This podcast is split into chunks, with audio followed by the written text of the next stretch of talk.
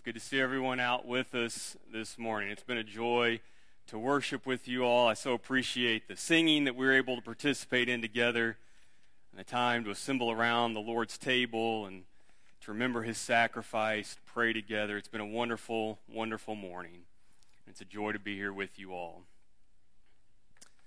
The theme that we have for the first trimester of this year is God and family first. And Kevin laid out kind of the direction of this theme as the elders put that together for us just a couple of weeks ago. And so, over the next several weeks, the rest of this trimester, Jeremy and I will be presenting lessons um, that are, come from Kevin's uh, original lesson on this topic. And this is really the first of this series that we're doing.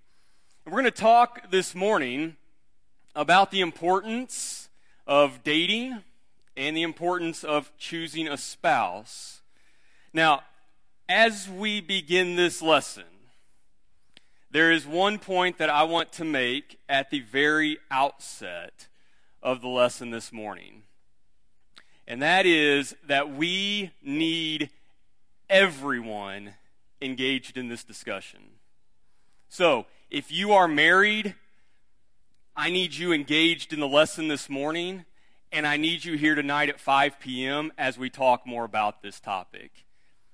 If you are single, I need you engaged in this lesson, and I need you here at 5 p.m. to talk more about this topic.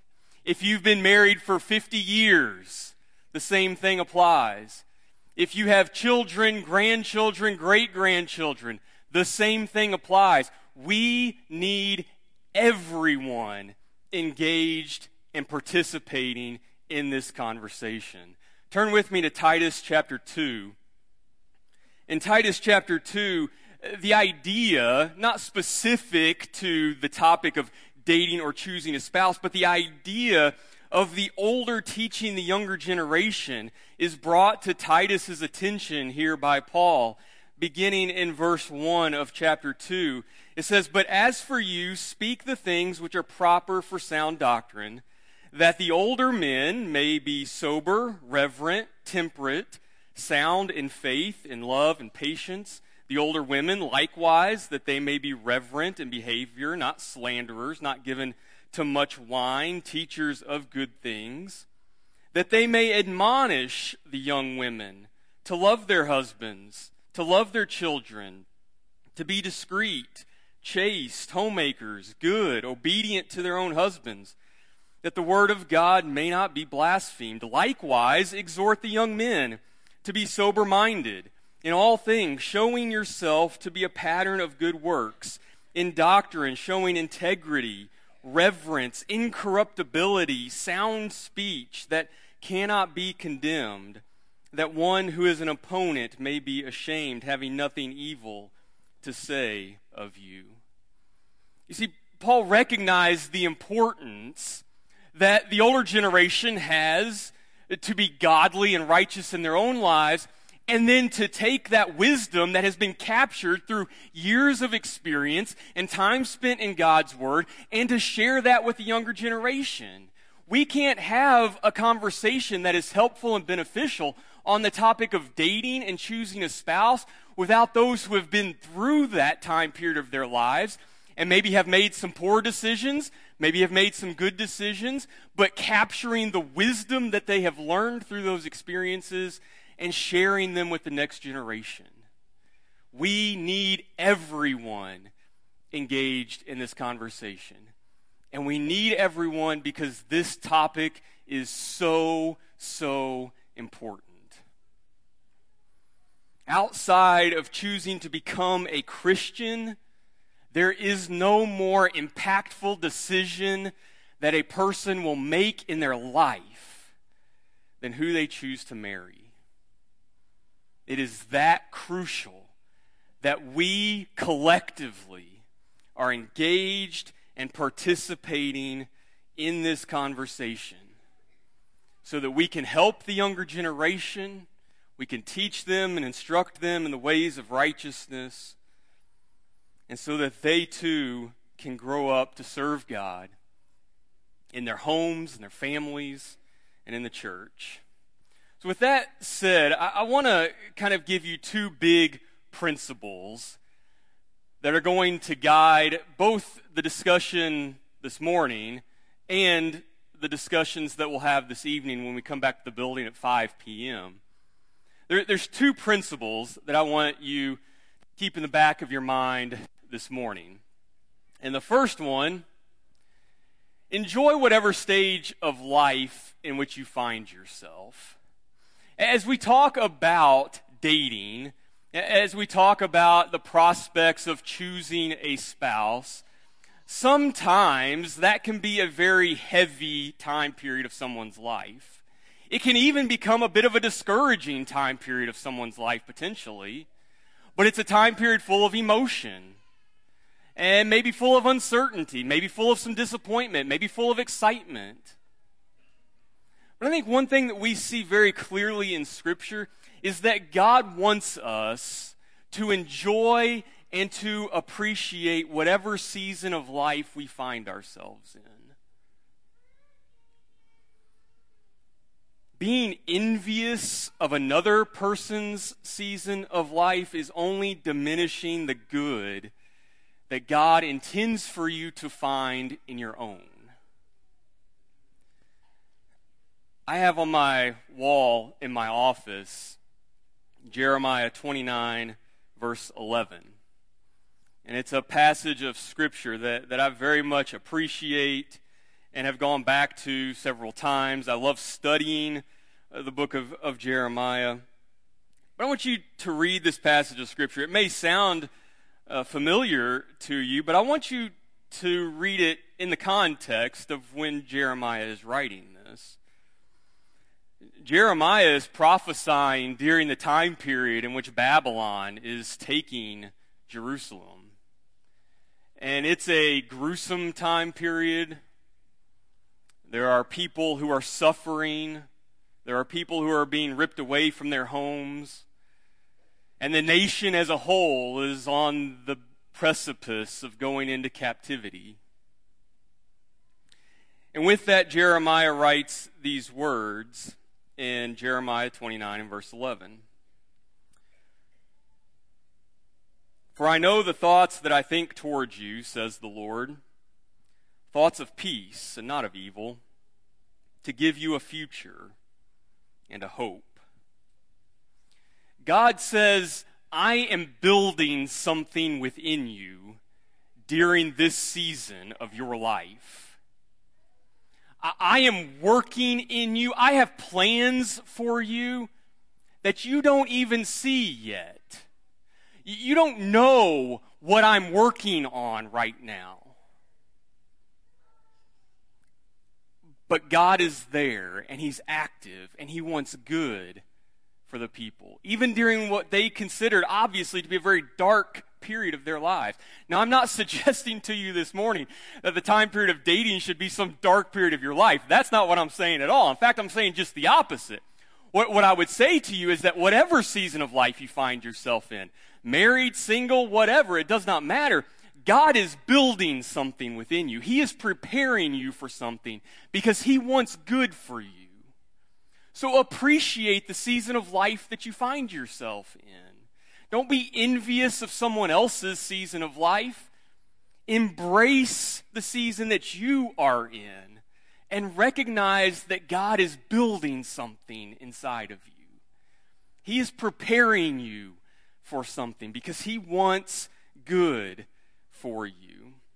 That's principle number one. Principle number two limits that we talk about around dating aren't meant to just restrict your behaviors and desires. They are meant to positively preserve the beauty and the uniqueness of the marriage relationship. Sometimes the conversation around dating centers around don't have sex before you get married. Now, listen, we're going to talk about that in just a second. That is a huge, huge, important topic that God addresses many times in the New Testament. any sexual relationship outside of marriage is condemned in Scripture very plainly. But what if we talk about it just slightly differently? Or what if we include in the conversation it's not just about abstaining from sex, it's about preserving what God has created in the marriage relationship. You see, there is something beautiful, there is something holy, there is something incredible that God has created within the marriage relationship. That the limits that are placed around dating protect and preserve. Uh, look at an example of this with me in Hebrews chapter 13. In Hebrews chapter 13 and verse number 4. The Hebrew writer says, Marriage is honorable among all, and the bed undefiled, but fornicators and adulterers God will judge. Does that passage teach that sex outside of marriage is condemned? Yes, it does. But why? Why is that so? It's because marriage is honorable. It is holy. It is something that God created for our good. 1 Thessalonians, another example of this. 1 Thessalonians chapter 4 beginning in verse 3. For this is the will of God, your sanctification, that you should abstain from sexual immorality, that each of you should know how to possess his own vessel in sanctification and honor, not in passion of lust, like the Gentiles who do not know God. Again, why is it important to abstain from sexual immorality? Because God has sanctified us. And because controlling these desires leads to honor. The, the same idea that the Hebrew writer brings out as he talks about marriage. And so, yes, it is important to teach our young children the importance of abstaining from sex before marriage. That is an important thing that we must teach. But let's teach it, let's teach it with the beauty of marriage being the backdrop to that conversation. You see, you abstain from sex before marriage so as to preserve the beauty of what God has created within the marriage relationship. That, that changes the conversation a bit. It, it changes the conversation to recognize what God has created and the beauty of preserving that extreme intimacy for the marriage relationship. I would suggest to you that along the same lines, even the conversation, again, a very important conversation, one that must be had, about whether a, Christian can or should date somebody who's not a Christian, or should, should they marry someone who is not a Christian. Again, a very important topic of conversation that must be discussed with our children. But I want you to consider the fact that perhaps we should be discussing that from the perspective of the wisdom that God places in joining ourselves with a Christian because of what that can lead to as those two become one flesh and work together in their service to God. We'll reference passages like 2 Corinthians chapter 6 and verse 14, where Paul, there, as he writes to the Christians in Corinth, and he says, Do not be unequally yoked together with unbelievers.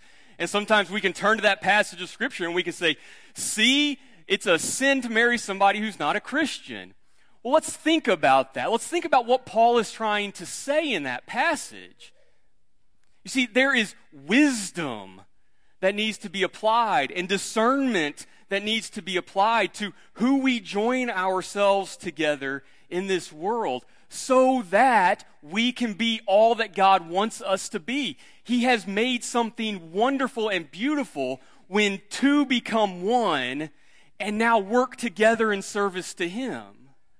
That's the beauty of a marriage relationship in which two Christians join themselves together as one. Know, Paul is writing there in context to a group of Christians in Corinth who are struggling to break free of the worldliness and the idolatry that has surrounded them. And he is encouraging them to use caution and to use wisdom when you consider who you are going to join yourself to in this life. Now, that wisdom that Paul is giving to the Christians in Corinth should absolutely apply when we consider who we are going to date, who we are going to marry. Allow that to be guidance for us because we can see the incredible joy and the incredible encouragement and edification that comes from sharing your life with someone who also shares your faith. Th- that is where the conversation should go around a topic like this, and it can serve as an encouraging and uplifting way of discussing a topic like this.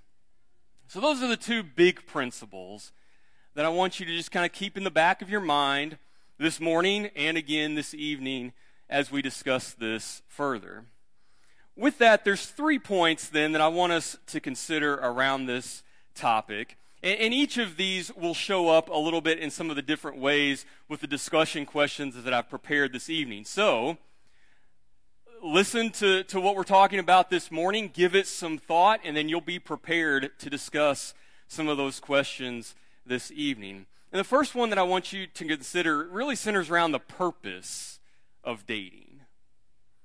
You know, the purpose of dating is to ultimately find a spouse. And that may seem very obvious in saying that, but I do fear sometimes that people begin dating because that's what all their friends are doing. Or they begin dating because honestly they're just kind of bored. dating, the, the purpose behind it is to one day lead you to finding a spouse.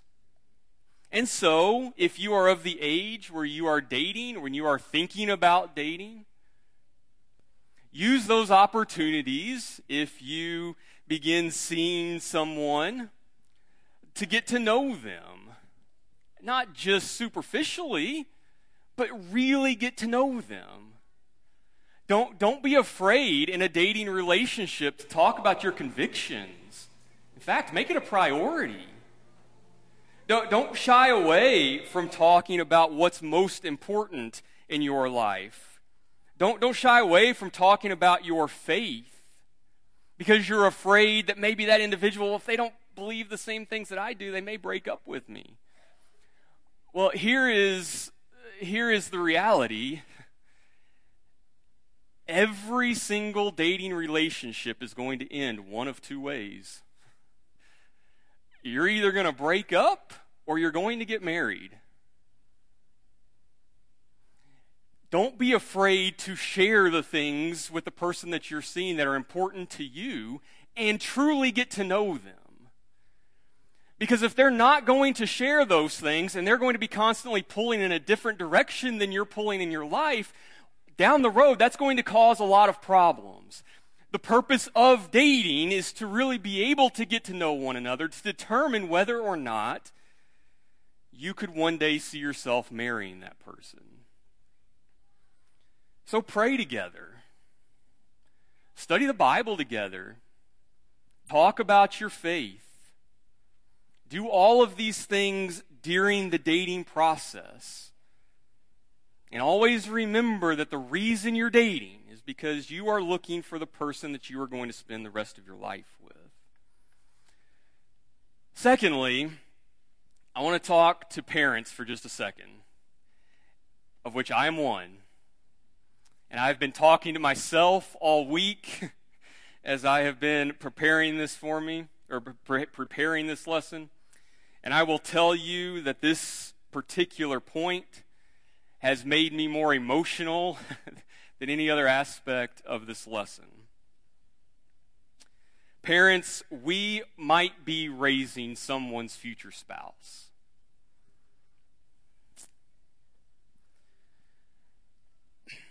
Someone in this room might be raising a future husband for one of my girls. And Ashley and I might be raising a future wife for one of your boys. Please, please train them in godliness. Teach them, instruct them, discipline them, pray for them. Because it's not just their soul that's at stake in this.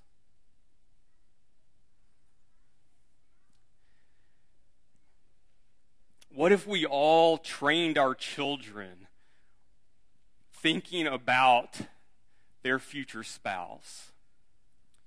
What if the example that we set for our children, we set that thinking about the type of person that I want my daughters to marry one day?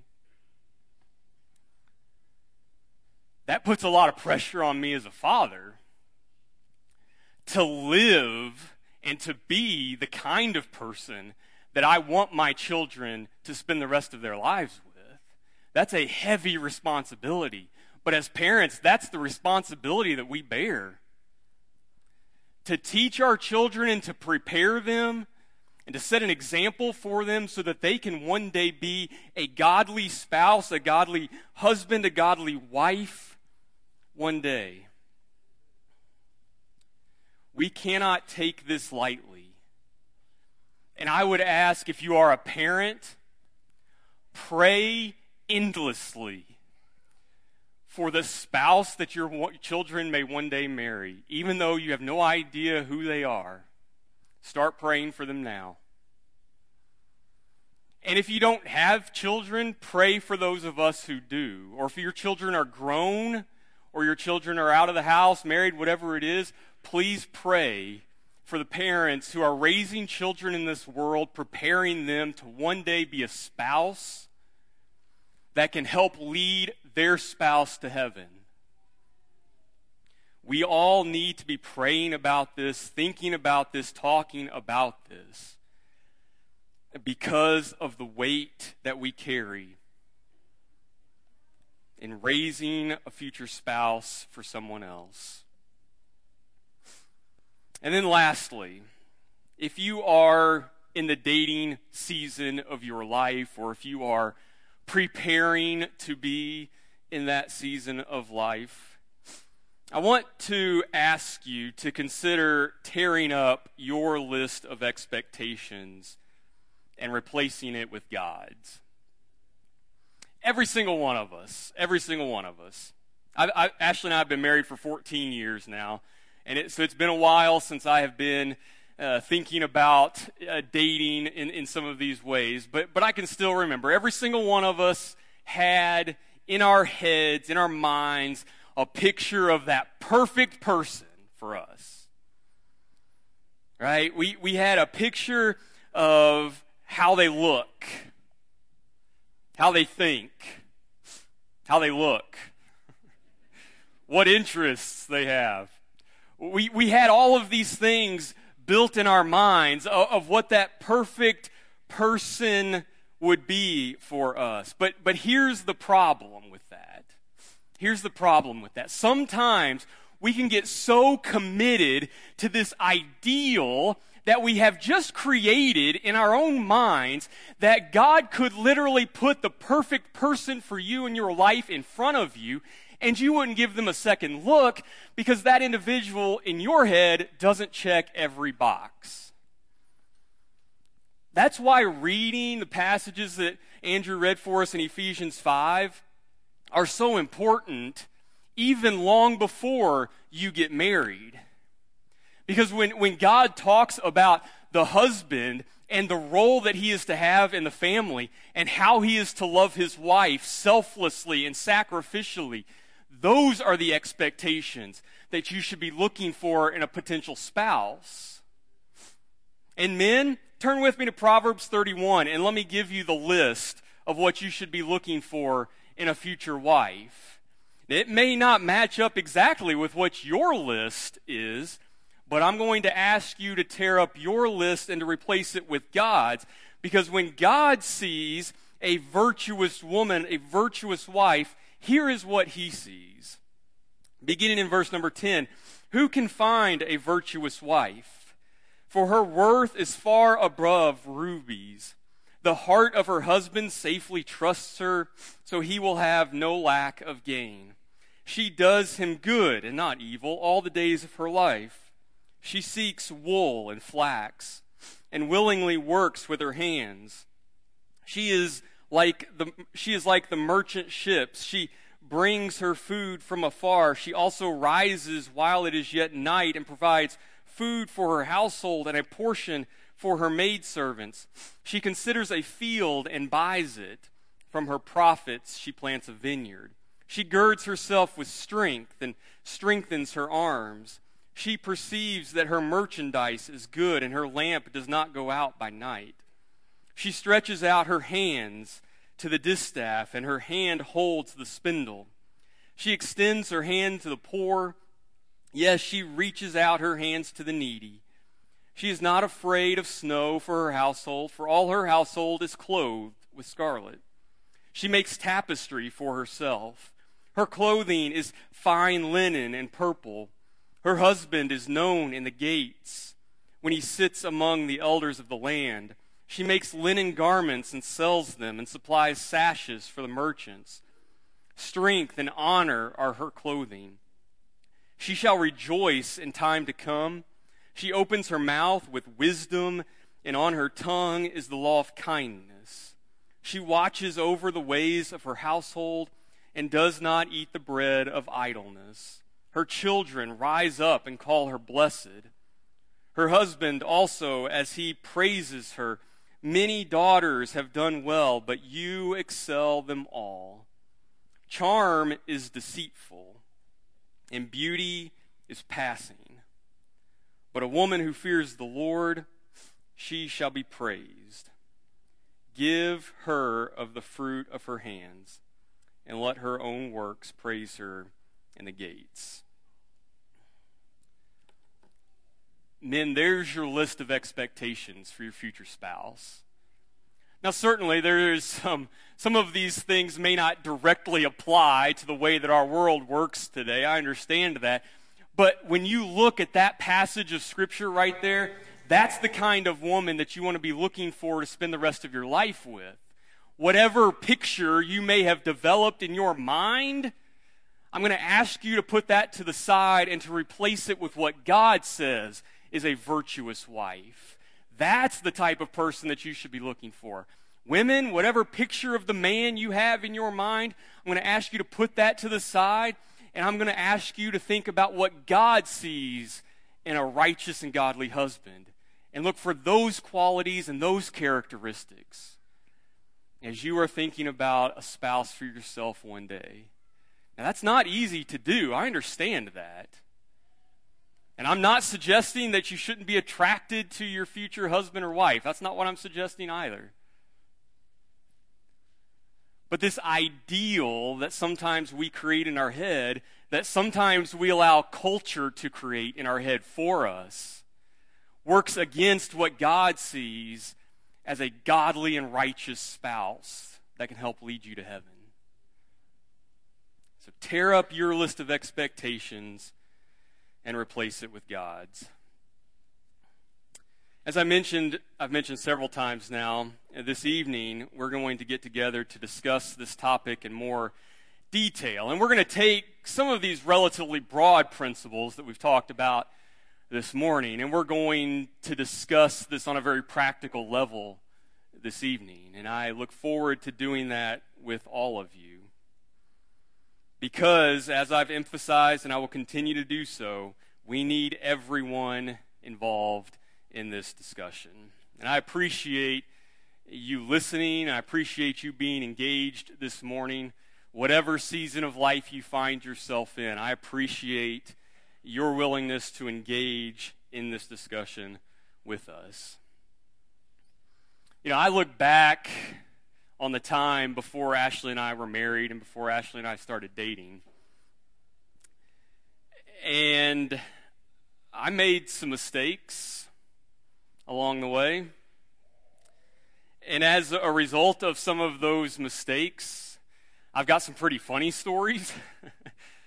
I've got some sad stories. And I'm probably not alone in that. But as I think back on that time period of my life, there are two things uh, that I see more clearly because of that stage of my life. I see God's grace and I see God's wisdom.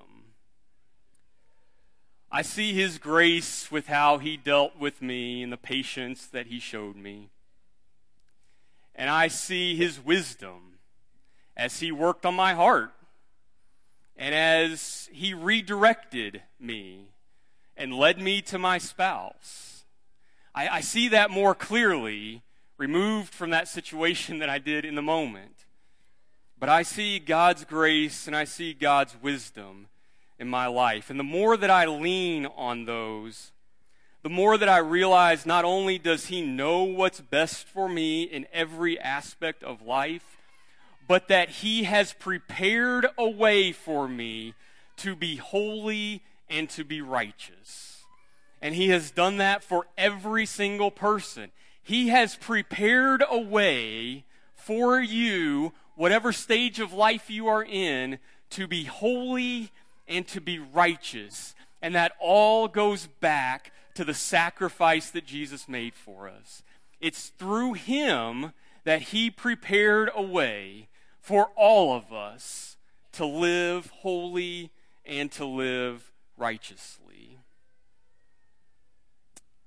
And so, as we conclude this morning, I want to ask you to just consider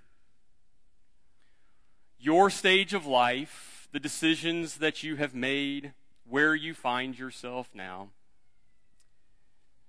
And I want you to look for God's grace. I want you to look for the wisdom that He has given to you, to those around you, to direct your life. And I want you to recognize that He has prepared a way through His Son for you today, right now, to be holy and righteous before Him. If you are ready to give your life to Christ in baptism and to take advantage of that grace that He brought to this world, you have an opportunity to do that this morning. Maybe you recognize sin in your life. Maybe you recognize sin that has stemmed from a dating relationship, or maybe you recognize sin that has stemmed from another aspect of your life, and you realize the need to repent of that so that you can once again stand before God holy and just. You have an opportunity because of God's patience and because of God's grace to repent of that, to be welcomed back into His fold and we've got a group of people here uh, that would be very excited to participate in that journey with you, to pray for you, to hug you, to encourage you. So if we can help you in any way this morning, please come to the front and let us know how as we stand and sing.